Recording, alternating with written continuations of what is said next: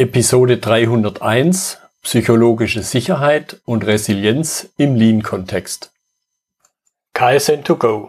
Herzlich willkommen zu dem Podcast für Lean-Interessierte, die in ihren Organisationen die kontinuierliche Verbesserung der Geschäftsprozesse und Abläufe anstreben, um Nutzen zu steigern, Ressourcenverbrauch zu reduzieren und damit Freiräume für echte Wertschöpfung zu schaffen, für mehr Erfolg durch Kunden- und Mitarbeiterzufriedenheit, höhere Produktivität durch mehr Effektivität und Effizienz an den Maschinen, im Außendienst, in den Büros bis zur Chefetage. Heute habe ich Katja Maas bei mir im Podcastgespräch. Sie ist Ingenieurskollegin, auch Elektrotechnik und begeistert sich für die Mischung aus Psychologie und Technik. Hallo Katja. Hallo Götz, ich freue mich sehr, dass du mich eingeladen hast. Vielen Dank. Ja, und ich freue mich, dass du heute dabei bist. Ich habe schon ein kurzes Stichwort zu dir gesagt, aber stell dich gern noch mal in ein paar Sätzen den Zuhörern vor. Ja, ich bin Katja Maas. Ich bin Trainerin und Beraterin bei der PTA. Das ist die Praxis für teamorientierte Arbeitsgestaltung. Wir sitzen in Köln und in Herford. Die PTA, das sind die Transformationsdesigner. Wir beschäftigen uns seit 30 Jahren mit Veränderungen von Menschen, und Unternehmen. Wir sind also Experten für Transformation. Wir gestalten mit Kunden zusammen, was sie erfolgreich macht für die Zukunft. Und es braucht dafür passende Strukturen, es braucht Prozesse und Arbeitsweisen. Und natürlich, Götz, braucht es Menschen, die gesund sind und die sich mit ihren Stärken einbringen können. Jetzt könnten wir schon links abbiegen zur psychologischen Sicherheit, machen wir aber nicht. Und manchmal braucht es halt auch mal einen guten Begleiter wie uns, die PTA. Wir befähigen Leute und wir schaffen Veränderungsfähigkeit. Besonders, glaube ich, ist bei uns, dass es keine Blaupausen gibt oder mhm. feste Rezepte gibt, so vielleicht wie bei anderen Beratern. Aber bei uns kannst du immer damit rechnen, wenn du von uns jemanden einlädst, dass er einen Korb voll hochwertiger Zutaten mitbringt, wenn ich das so im Küchenjargon mhm. sagen darf. Wir stellen ganz konsequent den Menschen in den Mittelpunkt bei allem, was wir tun. Und wir machen Veränderungen erlebbar. Und das ist auch das, was mich für meine Arbeit so sehr begeistert. Hm. Ja, und ich glaube auch, und von daher passt es wunderbar, es ist, wie ich es einleitend gesagt habe, was du mir vorher eingeflüstert hattest, äh, diese Mischung aus Psychologie und Technik. Weil weder das eine ausschließlich noch das andere ausschließlich würde die Themen in denen wir uns beide ja beschäftigen, voranbringen. Und vielleicht zum Einstieg, du hast im Grunde gerade auch schon das Stichwort gesagt, aber für die, die vielleicht die beiden Begriffe nicht kennen, wo kommen sie denn her? Diese psychologische Sicherheit und die Resilienz. Genau, das sind ja die, die beiden Themen, die wir heute genauer beleuchten und die wir dann im Anschluss in den Lean-Kontext stellen wollen. Und dann wirst du sehen, dass die wirklich, die gehören zusammen wie in ein Getriebe. Mhm. Resilienz kommt eigentlich aus der Werkstoffkunde. Das heißt, sich unter Druck verformen und hinterher vollständig zurückfinden in die Ausgangsform. So kennst du es ja auch noch. Und es kommt aus dem Lateinischen und heißt zurückspringen und abprallen. Die Engländer übersetzen es ganz wunderbar, Resilience mit Elastizität und mhm. Spannkraft.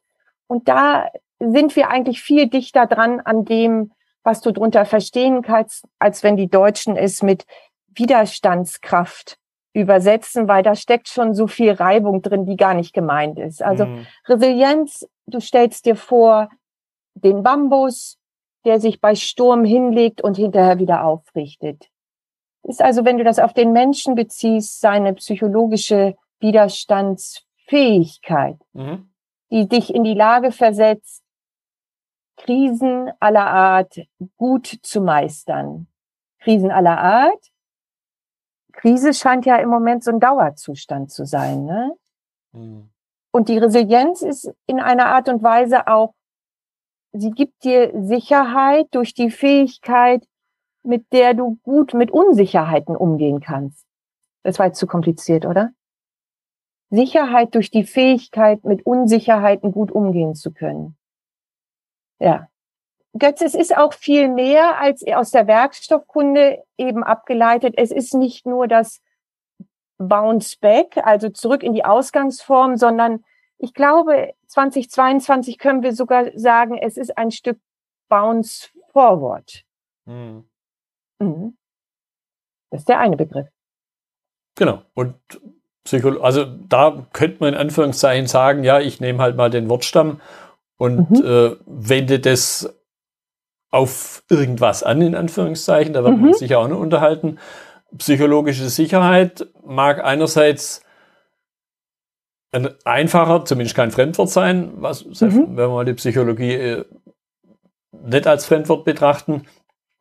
Aber ich glaube, in der Kombination sollten wir mal drüber gesprochen haben, was denn dahinter steckt. Ja, unbedingt.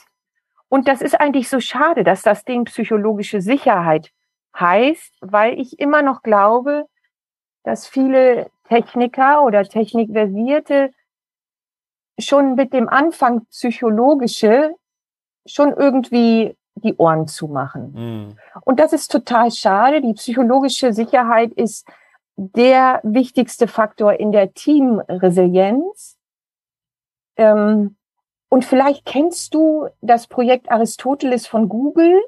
Die haben mal fünf Jahre lang eine Studie gemacht, wo sie untersucht haben, was gute Teams ausmacht. Ja. Und da ist psychologische Sicherheit mit Abstand die wichtigste Schlüsseldynamik. Was aber noch nicht erklärt, was es ist. Hm. Es ist ein Merkmal deines Arbeitsplatzes, ein Merkmal der Atmosphäre, in der du arbeitest, in der du dich als Mitarbeiter angstfrei ausdrücken kannst und du ganz du selber sein kannst. Eigentlich ist es ganz simpel. Es ist also kein Unterscheidungsmerkmal zwischen deiner Persönlichkeit und meiner Persönlichkeit. Es ist auch nicht das gleiche wie Vertrauen, weil das findet ja nur zwischen uns beiden statt. Mhm. Und es ist, heißt auch nicht, immer nett zu sein, sondern angstfrei sich an seinem Arbeitsplatz äußern und auch arbeiten zu können. Ja, mhm. ja also ich, ich, ich kenne die Google-Studie auch, zumindest äh, dessen, was man darüber erzählt. Ich kann nicht für mich in Anspruch nehmen, dass ich sie gelesen habe.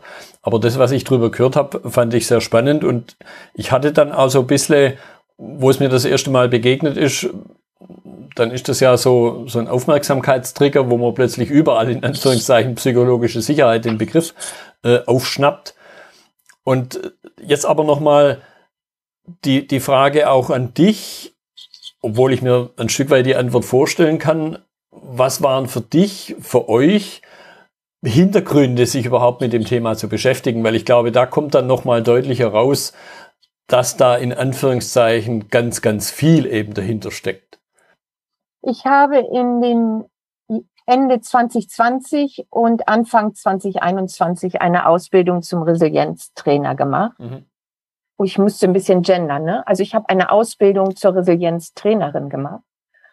Und ähm, da ging es um individuelle Resilienz, ein großer Bereich. Dann ging es um organisationale Resilienz. Götz, da gibt es sogar eine ISO-Norm. Weißt, wusstest du das? 22316. Nee. Musste heute Abend noch lesen. Und dann ging es, und da packte es mich dann, dann ging es um Teamresilienz. Mhm. Und dort tauchte psychologische Sicherheit auf. Und auch ich dachte, okay, jetzt hat mich die Psychologie hier irgendwie doch erwischt. Und dann habe ich das Buch von Amy Edmondson in die Hände bekommen, die angstfreie Organisation. Mhm. Und ab da hat es mich total gepackt, weil ich verstanden habe, dass es nicht genug ist, einfach nur talentierte Mitarbeiter einzustellen, sondern du musst an deinem Arbeitsplatz dafür sorgen, dass sie auch gut zusammenarbeiten können. Mhm. Ja, also so bin ich selber zu dem Thema gekommen und die PTA hat sich unheimlich gefreut, weil bei uns heißt es Zukunft, Mensch, Leistung, mhm. vor allem Mensch im Zentrum. Ja. Da passte das natürlich mitten rein. Ja, und wenn man jetzt halt äh, mal Lean drüber, drunter, daneben schreibt, dann gehört das ja dort auch dazu. In, also zumindest in meinem Verständnis, so, so Aspekte Respect for People. Da finde ich, gehört Angstfreiheit und alles, was sich daraus ableitet, natürlich ganz zentral dazu. Und zwar nicht nur, wie du es gesagt hast, oder wie du es angedeutet hast, so ein bisschen immer nur nett zu sein. Das kann durchaus auch herausfordernd sein, aber eben immer mit diesem respektvollen, positiven Hintergrund. Das finde ich total spannend, dass du jetzt schon diesen Bogen schlägst. Das ist aber bestimmt auch für die Hörer interessant, die sich ja hauptsächlich wegen Lean hier zuschalten. Ähm, bei Lean, wenn ich es ganz doll zusammenfasse, geht es ja um das bestmögliche Zusammenspiel von Mensch, Maschine und Material. Genau. Und im Mittelpunkt stehen dabei ja immer die Fähigkeiten denken, lernen, kommunizieren. Das heißt, ich muss denken, lernen, kommunizieren auch zulassen und erlauben am mhm. Arbeitsplatz. Und wenn ich eins davon klein halte, aus welchen Gründen auch immer, dann funktioniert ja auch Lean nicht mehr, ne? Genau. Mhm. Ja. Ja, und im, im Grunde, meiner Ansicht nach, könnte man sogar sagen, es ist ganz, ganz profane Art von Selbstzweck, weil es geht ja um Veränderung. Veränderung kann in meinem persönlichen Weltbild nicht funktionieren, wenn ich nicht auch eine gewisse Fehlerkultur habe. Also sprich, wenn ich bereit bin, wenn ich den Mut aufbringe, weil ich keine Angst habe, Fehler zu machen, weil wenn ich alles schon vorher weiß, wie es funktioniert, wenn ich es verändern will, dann bohre ich ein viel zu dünnes Brett. Das heißt, es gehört für mich persönlich zwingend zusammen. Und wenn ich dann eben diesen Aspekt psychologische Sicherheit nicht habe, dann haben die Menschen keinen Mut, Vorschläge zu machen, von denen sie nicht wissen, wie es ausgeht. Und warum haben sie keinen Mut? Weil sie erfahren haben, dass es besser ist, ähm, den Mund zu halten, damit sie keinen auf den Deckel kriegen. Genau. Oder? Genau. Und das hast du ja, du bist ja so konditioniert, Götz. Du hast ja schon in der Schule gelernt, zwischenmenschliches Risiko total zu minimieren. Ne? Also das Risiko Ablehnung oder Spott zu bekommen. Das hast du, das hast du doch schon in der ersten Klasse gelernt, wie das auf dem Schulhof läuft, oder? Genau. Oder Und als du erwachsen wurdest, warst du dann Meister da drin. Ja. Ne? Genau. Genau. Und mhm. für, für mich wird jetzt an der Stelle eben auch klar, und das wäre so der nächste Punkt, über den ich mit dir reden will, ich mache es ja nicht zum Selbstzweck. Also Lean hat immer seinen Zweck und es geht nicht darum, jetzt eben nur nett zu sein, sondern ich möchte ja schon Ergebnisse erzielen, sprich einen Nutzen daraus ziehen. Und das, glaube ich, ist meiner Ansicht nach eben auch so eine zentrale Botschaft Richtung Führungskräfte. Kümmert euch auch um solche Aspekte. Es geht halt nicht bloß um Technik, weil ihr habt mhm. da selber was davon. Mhm. Wenn eure Mitarbeiter sich psychologisch sicher fühlen mhm. und dann entsprechend bereit sind, eben mal eine Äußerung zu machen, von der sie nicht wissen, oder einen Versuch zu machen und darüber zu reden, von der sie eben nicht wissen, wie es ausgeht. Und ich höre sie schon sagen, ja, was denn noch alles? ja. Oder? Genau. Das kennst du doch auch, ne, Götz? Ja, ja. ja, was sollen wir denn noch alles machen? Der Tag hat doch nur zehn Stunden. Ja, genau. Aber was ist der Nutzen? Wenn du effektive und effiziente Teamarbeit möchtest, dann kümmerst du dich um psychologische Sicherheit. Wenn ein Erfolgsfaktor in deinem Unternehmen Zusammenarbeit und Lernen ist, wo ist es das nicht, ne? Mhm. Auch dieses Wissen teilen und Lernen voneinander. Das ist also zum einen psychologische Sicherheit, zum anderen steckt es aber auch in der organisationalen Resilienz direkt mit drin. Wenn du nicht willst, dass deine Leute einfach nur zur Arbeit kommen und machen, was ihnen gesagt wird, da gibt's ja viele, ne? Ja. Und ja, es gibt so viel, was, ist, was ich dir da sagen könnte. Wenn, also du bemerkst es zum Beispiel, wenn du als Führungskraft nur noch positive Nachrichten überbracht bekommst, ne? Oder wenn du den Verdacht hast, dass deine Mitarbeiter ihre Gedanken, Fragen, Ideen, kritischen Bemerkungen für sich behalten, dann, dann ist Zeit. Ne? Mhm. Wenn Fehler langsam oder gar nicht kommuniziert werden, besser nicht drüber reden, vielleicht merkt es ja keiner. Ja. Wenn du hauptsächlich mit Notlösungen in deiner Firma arbeitest, statt wirksam Prozesse zu verbessern, also wenn ich immer nur das Isolierband drauf mache und es dann bis zur nächsten Schicht gerade noch so geht, ja, statt neu etwas auszuprobieren. Mhm. Ja. Oder einfach mal die Experten an der Anlage zu fragen, die da ja seit 20 oder 30 Jahren stehen und einfach mal zuhören, was die zu sagen haben. Ja, und mhm. öfters kommt dann mal die Antwort oder eine Aussage, na, uns fragt ja keiner. Also genau. Vermute mal, die hast du auch schon gehört. Uns fragt ja keiner. Ja. Und wenn dann einer fragt, dann kommt als nächstes, uns hört keiner zu. Ja. Das heißt dann so viel wie, uns nimmt keiner ernst. Mhm. Ja. und du merkst, ja. du merkst, Entschuldigung, aber du merkst an der Stelle, wie tief du jetzt schon in der Unternehmenskultur drin steckst, ja. ne? Um das zu ändern, wie oft musst du dich als Führungskraft dahinstellen und zuhören, bis das zu einer neuen Routine geworden ist, auch für beide Seiten. Mhm. Ja, ja, natürlich. Natürlich. Und ich, ich glaube, äh, das ist, also ich könnte mir durchaus vorstellen, weil mir die Frage ausgesprochen oder unausgesprochen auch immer wieder begegnet, oft in dem Kontext, wie du es vorhin ausgedrückt hast, was sollen wir denn noch alles machen? Also ich höre dann da, sagen wir mal, eine gewisse Hilflosigkeit raus. Einerseits, weil es halt einfach viel ist, um das man sich auch noch kümmern muss und aber eben andererseits eine gewisse vielleicht Hilflosigkeit im Sinne von, ich weiß nicht, was ich da jetzt machen soll. Und, und das wäre mhm. für mich so die, die nächste Frage.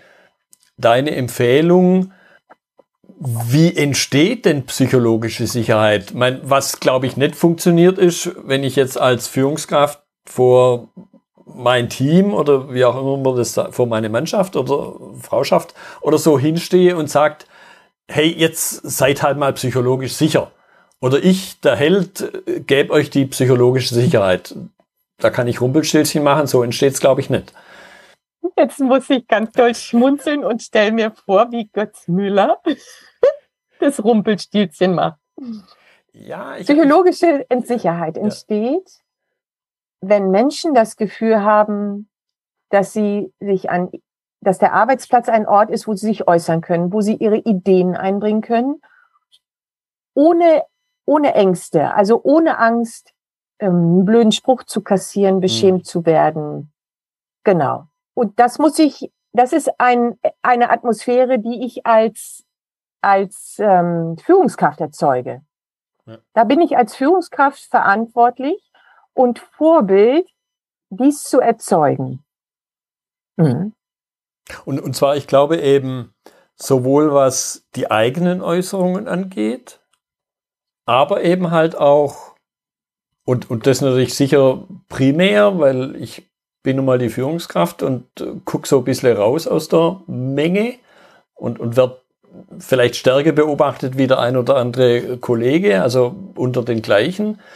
Aber ich glaube, ich muss auch ein bisschen gucken, was passiert denn im Extremfall, wenn ich nicht dabei bin, gehen die sich an die Gurgel, sprichwörtlich, mhm. oder mhm. auch nur verbal kommunikativ. Mhm. Und gegebenenfalls dann halt mal jemand auf die Seite nehmen und sagen, das war jetzt nicht unbedingt der beste mhm. Spruch. Mhm. Und du, du lebst als Führungskraft natürlich die Kernaspekte der psychologischen Sicherheit lebst du vor. Ja.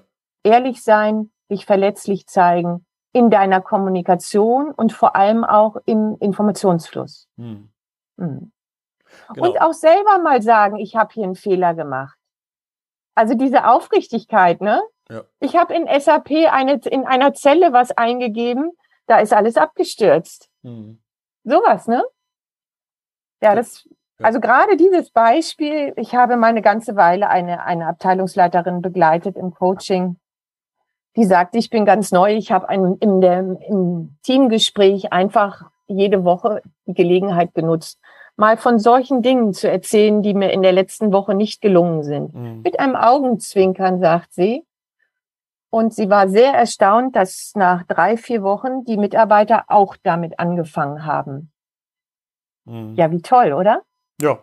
Ja, ja. Und, oder eben, um Hilfe zu fragen. So nach dem yeah. Motto, ich weiß auch nicht yeah. alles. Ich bin halt genau. nicht der Superheld, der sich für super hält. Sondern eben einzugestehen, dass man Dinge nicht weiß und dass eventuell, und glaube ich, da schließt sich auch der Bogen zu dem, was wir eben schon hatten, die Menschen vor Ort einbeziehen. weil in ganz vielen Fällen die eben besser wissen, um was es geht. Ja, aber da bist du an einer ganz schwierigen Stelle. Wie werden denn immer noch ja. Führungskräfte in Deutschland zur Führungskraft? Ja. Sie waren mal Beste in ihrem Fach. Und deswegen sind sie Führungskraft geworden. Da wurde gar nicht so sehr nach dem Führungstalent geguckt. Und jetzt zu sagen, ich weiß auch nicht alles mhm. und mein Hauptjob ist es, hier die Mannschaft zu führen, das ist eine ganz schwierige Stelle, finde ich. Ja, und, und das ist der Punkt, da zitiere ich immer einen früheren CEO, wo ich mal gearbeitet habe, der sagte, und das gilt im Grunde für alles und auch für diese Geschichten, what brought us here will not keep us here. Also was mich mhm. eben zur Führungskraft gemacht hat, das wird mich langfristig dort nicht halten. Ja. Weil nämlich dann andere Dinge wichtig werden, weil halt nicht diese fachliche Leistung, wie du es gerade gesagt hast, kenne ich von mir selber, weil das nicht das, das ist das, was mich zur Führungskraft macht, aber das mhm. hält mich dann dort nicht. Ja, ist ganz, ganz spannend. Und was mich an der Stelle halt immer auch fasziniert, ist, wie, wie diese Dinge zusammenhängen. Ne? Also du brauchst psychologische Sicherheit, um im Team denken, lernen und kommunizieren zu ermöglichen. Und wenn du das tust, bist du schon ganz tief drin in Lean, ganz mhm. tief. Ja. Ja. Also Lean und Resilienz. Und wenn du jetzt sagst, Resilienz ist Stabilität und Flexibilität, so wie wir es anfangs beschrieben haben, dann bist du auch bei Agilität. Mhm. Ja. Und wenn du bei Agilität bist, dann kannst du auch sagen, du bist ganz dicht dran an New Work, Anpassungsfähigkeit, nach Flexibilität streben, da bist du genau an der Stelle. Das ist, ja, das ist tatsächlich wie so ein Getriebekasten, ne? Genau. Hast du das, hast du das eine nicht, bleibt ja. alles andere stehen. Ja, ja. Mhm. ja und, und ich glaube, das ist dann auch das, wo im Grunde ja einerseits die Unternehmen, so abstrakt sich das jetzt anhören mag, die Unternehmen natürlich auch ständig rufen. Wir brauchen flexible Mitarbeiter, wir brauchen agile Mitarbeiter, wir brauchen eine agile Organisation, die sich schnell auf Veränderung einstellen kann. Aber ja. es entsteht halt dummerweise nicht von alleine. Genau. Aber wie, wie stabil und wie Widerstandsfähigkeit muss ich sein, unten mit meinen Füßen auf dem Boden fest verankert, damit ich mich oben maximal flexibel in alle Richtungen bewegen kann. Mhm. Jetzt stell dich mal auf ein Bein. Und dann fang mal an, mit den Armen zu wedeln. Also du musst unten schon sehr stabil stehen, um oben flexibel, agil agieren zu können. Mhm. Ja. Mhm. Ja. Gut, ich, ich möchte es noch ein bisschen vertiefen, weil ich mir vorstellen können, vorstellen kann, dass noch nicht jeder es, es greifen kann, möchte ich es mal ausdrücken. Im Sinne von, ja, wie mache ich es denn jetzt im Tagesgeschäft? Und ich, ich glaube natürlich auch, dass das eine, eine extrem schwierige Frage ist, weil es halt an der Stelle sicher so ein paar so ein paar Faustregeln könnte man es vielleicht nennen, aber es gibt nicht so dieses 100% äh, Kochrezept oder dieses Kochrezept mit der 100% Gelinggarantie, so nach dem Motto, mhm. so viel Mehl, Zucker und Wasser und Eier zusammen so und so lang und dann klappt es schon. So glaube ich, so mechanistisch auch, weil wir haben was, wir reden über Menschen, ist mhm. halt dann leider eben doch nicht. Könnte mir vorstellen, dass wir so eine Art Methodenkoffer zusammenstellen können, wie psychologische Sicherheit gel gelingen kann. Die mhm. Gelinggarantie. Machen wir hier gleich ein bisschen Werbung. Also der frühere Bezugsrahmen für Führungskräfte war so wie du es eben schon angesprochen hast, die Führungskraft kennt die Antworten. Und neu wäre jetzt, den Anstoß zu geben, die Richtung vorzugeben. Mhm. Der gewohnte Bezugsrahmen war, Anweisungen zu geben. Neu wäre jetzt, zu Input einzuladen, also nach Erfahrungen zu fragen, nach eigenen Meinungen zu fragen, nach Bedenken zu fragen. Mhm. Frag doch mal, haben Sie Bedenken? Haben Sie so etwas schon mal erlebt? Welche Erfahrungen haben Sie gemacht? Haben Sie Bedenken? Und dann genau zuzuhören. Mhm. Ja. Ist natürlich schwierig. Vor allem der Zwiespalt zwischen Führungskraft bewertet die Leistung der Mitarbeiter und soll gleichzeitig die Voraussetzung zum kontinuierlichen Lernen schaffen. Ist schon schwer, ne, der Spagat. Ja, ja, klar, ich meine, aber dafür, dafür bin ich halt Führungskraft und dafür, ja, das mag jetzt sich ein bisschen appellhaft anhören, ja. dafür kriege ich auch den einen oder anderen Euro mehr aufs Konto. Ja. Und das hat ja keiner gesagt, dass Führungskraft ein Spaziergang ist. Ja, ja, und wir kommen, wir kommen aus einer Welt, wo die Führungskraft die Antworten kennt ja. und die Autorität darüber hat, die Arbeit zu bewerten. Und in dieser Welt weiß, und die kenne ich ganz genau, ich habe 93 angefangen zu arbeiten, in dieser Welt war es durchaus sinnvoll, Respekt oder sogar Angst, je nach Typ, vor dem Chef zu haben und sich genau zu überlegen, was man wann sagt. Hm. Oder? Du, ich vermute, wir sind ähnlich alt. Ja. Du kennst vermutlich noch morgens rein bei der Sekretärin und fragen, wie ist er denn heute drauf? Und gemeint ist der Chef. Ja. ja, und dann überlegst du dir, hm, ich bräuchte hier noch Geld oder ich habe hier noch Fragen zum Projekt, dann besser heute nicht. Ja. Und da, also psychologische Sicherheit, du sagtest es ja eben, es ist so wenig greifbar, aber es ist genau dieser Moment. Wie ist er heute drauf? Okay, ich sag's besser nicht. Du sitzt in einem Meeting, wie ist die Stimmung? Und du überlegst dir zweimal, sage ich etwas Kritisches? Platziere ich heute eine gute Idee oder überhaupt eine Idee? Vielleicht ist es ja auch eine blöde Idee. Oder lasse ich es besser? Überhaupt dieses Wort blöde Ideen, ne? Hm. Blöde Fragen und blöde Ideen. Gibt's das überhaupt jetzt? Ja, ja. Ja, gut, da gibt's den, den abgegriffenen Spruch im, im Sinne von dumme, dumme Fragen gibt's nicht, höchstens die, die nie gestellt wurden. ja, gut, gut. Trifft trifft's aber, glaube ich, eben schon ganz, ja. ganz wichtig. Ja. Ich meine, das ist dann der Punkt, wo ich immer sage, äh, da drin bin ich Fachmann, dumme Fragen zu stellen. Und, und egal, ja. und ich sage dann im zweiten Schritt noch hinterher, und egal wie gut Sie also irgendjemand anders, mit dem ich jetzt gerade mhm. spreche, das Thema beherrscht, so dumme Fragen, wie ich stellen kann, kriegen sie nie hin. Mhm.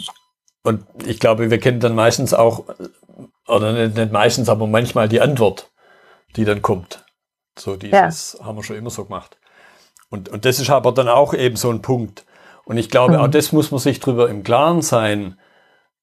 Und allein das Reflektieren als Führungskraft darüber, dass ich eben selber nicht alles weiß und dass ich dieses Verhalten seitens Mitarbeitern habe und dass ich selber aus der Nummer halt nicht rauskomme. Ich kann ja nicht mhm. diesen Hut absetzen und ich könnte mir vorstellen, du hast das auch schon erlebt, was auch immer für Workshops, wo halt eine Führungskraft dabei war, egal wer ja. noch dabei war, und er mit den besten Intentionen, das spreche ich niemand ab, mhm. dann die Aussage kommt, heute sind wir alle gleich. Ja. Äh, ja, ja, und es ist doch Heisenbergsche Unschärfe. In dem genau. Moment, wo er den Raum betritt, verzerrt er schon ja. die Atmosphäre. Genau. Lass uns nochmal zurückgehen zu dem, zu dem Werkzeugkoffer. Werkzeugkoffer für Führungskräfte für psychologische Sicherheit. Also der Punkt eins wäre, schaffe die richtigen Voraussetzungen. Also gib der Arbeit einen guten Bezugsrahmen. Mhm. Das zweite wäre, lade ein zur Teilnahme. Gib deine Schwächen zu, dein eigenes Nichtwissen, sei ansprechbar, zugänglich, forsche nach, proakt, sei proaktiv an der Stelle. Ne? Und das dritte an deinem Klappmesser wäre, wie reagierst du denn produktiv auf auf Ideen, auf Kommentare. Also dieses reflexartige, mhm. ach, das geht nicht, das haben wir schon mal gemacht oder so, weißt du, dieses, dieses unkontrollierte Abbügeln. Es ist auch gar nicht böse gemeint. Es ist vielleicht, es passt gerade nicht. Es ist nicht der richtige Zeitpunkt. Aber dein Mitarbeiter merkt sich das. Mhm. Unter Umständen verdammt lange. Und ja, ja, alles Elefanten. Ja. Absichtsvolles Zuhören ist, glaube ich, da ein, ein guter Begriff. Mhm. Absichtsvolles Zuhören, ja. Ja. Kommt eine Idee, heißt es, danke fürs Mitdenken. Ja, und ich, ich kenne das sogar noch ein Stück weiter in dem Zusammenhang. Absichtsvoll, aber erwartungslos manchmal auch. Ja, und, und oh, das ist gut. Und dieses erwartungslos auch wirklich so zu äußern, nicht nur zu denken, weil das, mhm. was ich denke, in meinen Kopf guckt ja keiner rein.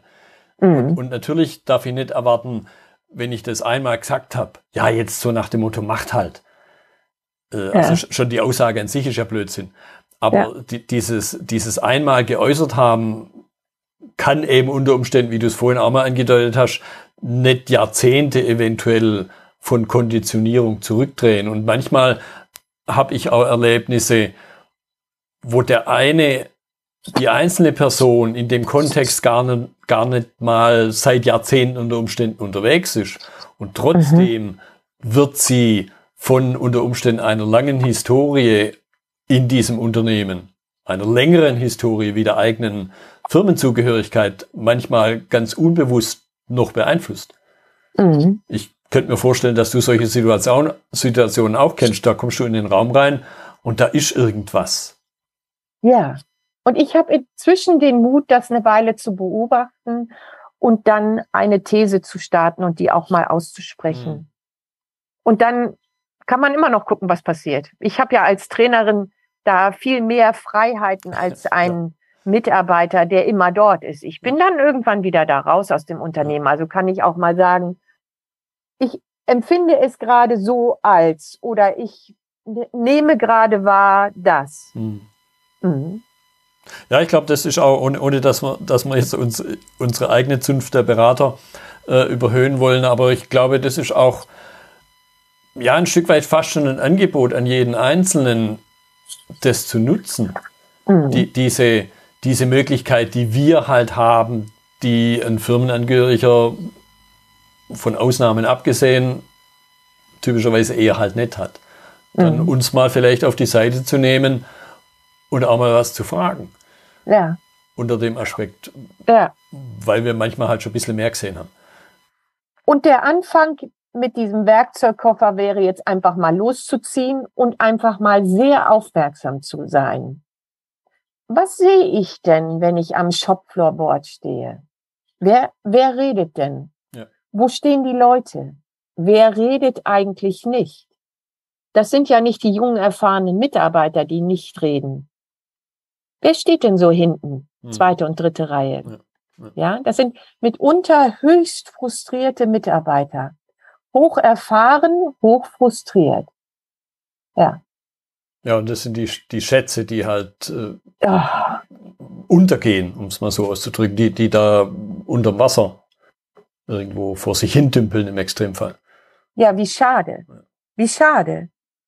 Und das sind mitunter auch die Mitarbeiter, die dann auf Dauer nicht die Widerstandsfähigkeit mitbringen und vielleicht irgendwann ausfallen und wie ersetze ich einen Mitarbeiter, der 25 Jahre Unternehmenserfahrung hat? Den kann ich ja, also den kann ich ja eigentlich gar nicht ersetzen. Das ist ja nicht wie jemanden Neues eben einstellen. Wenn da jemand lange an einer Maschine gearbeitet hat und die aus der Westentasche kennt, ne? Der ja. vielleicht Dinge hört, die jemand anders oder, oder spürt im Extremfall, die jemand anders, der das Ding halt nicht kennt, äh, überhaupt nicht die Chance hat, es wahrzunehmen. Und du kannst auch beobachten als Führungskraft, wie werden denn bei dir im Unternehmen Entscheidungen gefällt? Auf welcher Ebene? Glauben wir immer noch, dass die Entscheidung besser wird, je höher die Hierarchieebene wird? Mhm. Also je mehr wir das eskalieren. Okay, wir bei PTA drehen jetzt die, die Pyramide schon auf den Kopf, mhm. aber je höher die Position ist im Unternehmen, wird umso besser eine Entscheidung? Oder sollte die Entscheidung nicht eher dort gefällt werden, wo das größte Wissen sitzt? Ja. Das ist schwer. Ja, ja, und, und es bedarf das auch, und, und das ist so ein weiterer Spruch, den ich in dem Kontext kenne, des Loslassens und des manchmal eben auch zu Schweigens mhm. und mit dem, mit dem Nebensatz äh, zu schweigen, ohne zu platzen. Vielleicht sogar im Extremfall. Und ich glaube, das ist dann das besonders Schwierige. Vielleicht ist man wirklich halt an der Stelle sogar im Extremfall den Tick besser und hat die Antwort schon.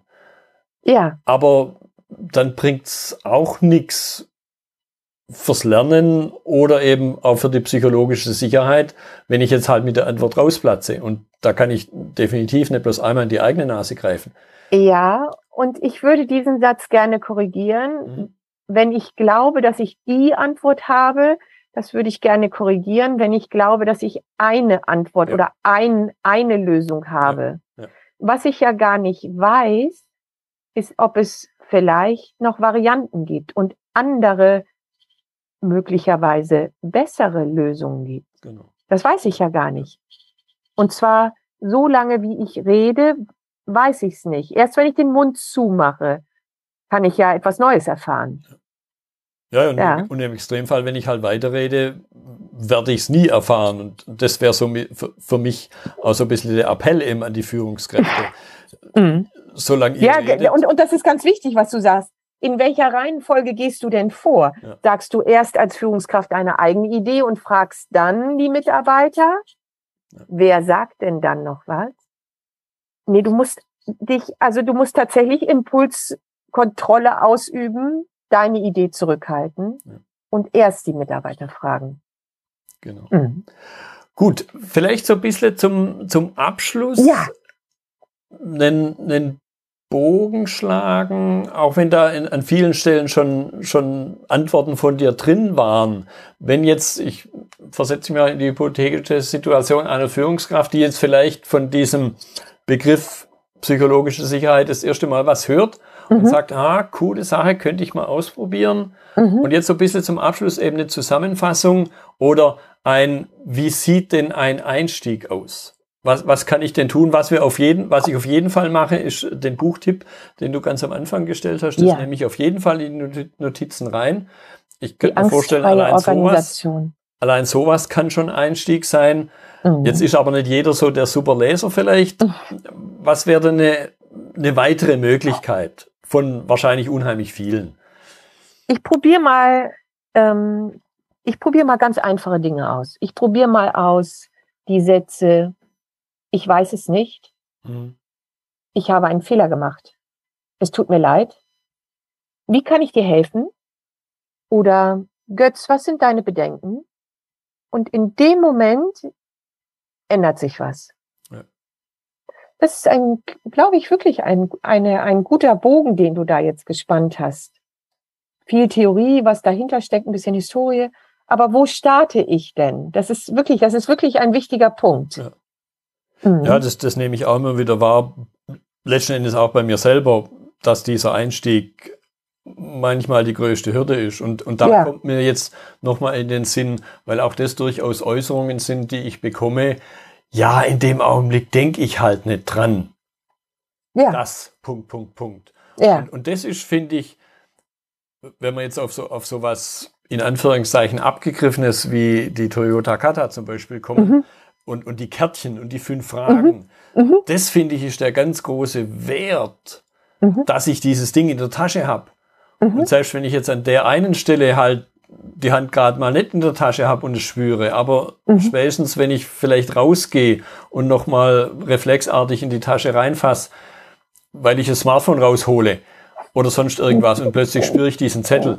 Und dann ist im Grunde sogar fast wurscht, was auf dem Zettel steht. Hauptsache, ich habe jetzt hier diesen nochmal diesen Denkanstoß. Hey, da war doch was. Ja, das ist total witzig, dass du das mit der Tasche sagst. Wir haben bei, bei der PTA für alle möglichen Themen, also auch für diese einfachen Sätze, ähm, so kleine Kärtchen gemacht, die man wirklich sich hinter seinen ähm, kleinen Zugangsausweis oder seinen Dienstausweis ja. oder seine Kantinenkarte dahinter machen kann. Also wie so eine, wie so eine kleine Checkkarte. Und da stehen genau diese Dinger drauf. Genau. Und, und auch das sind ja durchaus psychologische Effekte, Anker. über die man sich im Klaren sein darf. Jetzt könnte ich fast nochmal eine neue Episode anfangen, wenn man über den Begriff Nudging äh, reden ja. würde. Aber es ist halt ein ganz wertvolles Werkzeug an der Stelle. Und da ist es das Werkzeug, wo wir sonst ja im Lean immer ein bisschen vorsichtig sind, von wegen, ah, mhm. nicht Werkzeug. Ja. Aber, an, aber an der Stelle kann man sowas schon nutzen, finde ich. Unbedingt. Weil es halt einfach so dieser kleine Trigger ist. Und, und wenn es bloß mhm. äh, der, der Knoten im Uhrenarmband ist, mhm. den Faden, den man sich dazu mhm. macht. Und, und das dann mit dem gedanklichen Impuls verbindet, mal den Mund zu halten. Mhm. Und du kannst es aber auch als Führungskraft ganz offensiv angehen, dass du einfach offenlegst, ich möchte gerne bei uns im Bereich die Kommunikation ändern. Ja. Warum nicht? Genau. Mhm. Und auch da wieder mit dem guten Beispiel vorangehen. Genau. Und dann kann ich auch es ausprobieren und um Hilfe bitten, dass mich bitte meine Mitarbeiter auch dran erinnern. Ja. Mhm. Aber natürlich dann nicht irgendwie zurückfallen und sagen, jetzt nicht. Genau. Ja, aber ich glaube, das ist natürlich alles, und wie gesagt, ich spreche aus eigener Erfahrung, es ist manchmal leicht gesagt und dann doch nicht so ganz leicht umgesetzt. Ja, wenn es im Alltag dann brennt, dann ist das schon wieder schwer. Ne? Und ich als Führungskraft unterwegs bin mit dem Feuerlöscher links und rechts, dann ist schon wieder schwer. Mhm. Aber ich glaube, unterm Strich gibt es keine, keine wirkliche Alternative, weil sich ja im Grunde nichts verändern würde und da gilt dann wieder dieser alte Spruch von, ich glaube, Lichtenberg war es, ich kann jetzt sagen, ob es besser wird, wenn es sich verändert, aber es muss sich verändern, damit es besser wird. So. Und wenn ich lean will, heißt es denken, lernen, kommunizieren. Ja. Zack, und schon bist du mittendrin. Genau. Prima. Katja, ich fand das eine sehr, sehr, sehr spannende Unterhaltung. Ich weiß, dass ich mich an der Stelle immer wiederhole, aber das ist auch der Grund, warum es wahrscheinlich schon so viele Episoden geworden sind, weil jedes Mal wieder was Neues, Spannendes dabei ist. Deshalb danke ich, dich, danke ich dir nochmal herzlich für deine Zeit. Sehr gerne. Darf ich noch ein bisschen Werbung machen in eigener Sache? Gerne. Sonst fragt man ja immer, ob ich noch jemanden grüßen darf. Nee, ich möchte ein bisschen Werbung machen. Bei der PTA gibt es alle sechs Wochen ungefähr ein Online-Special. Und im November werde ich das gestalten. Das ist also online und live. Auch mit einem interessanten Thema. Gesund oder krank? Wer kommt heute? Und es geht so ein bisschen in eine ähnliche Richtung, warum gesunde Mitarbeiter auch eine Frage von Führung sind. Mhm. Dankeschön. Ja, ich danke dir. Hört sich auf jeden Fall spannend an. Das war die heutige Episode im Gespräch mit Katja Maas zum Thema psychologische Sicherheit und Resilienz. Notizen und Links zur Episode finden Sie auf meiner Website unter dem Stichwort 301. Wenn Ihnen die Folge gefallen hat, freue ich mich über Ihre Bewertung bei iTunes. Sie geben damit auch anderen Linieninteressierten die Chance, den Podcast zu entdecken. Ich bin Götz Müller und das war KSN2Go. Vielen Dank fürs Zuhören und Ihr Interesse. Ich wünsche Ihnen eine gute Zeit bis zur nächsten Episode. Und denken Sie immer daran, bei allem, was Sie tun oder lassen, das Leben ist viel zu kurz, um es mit Verschwendung zu verbringen.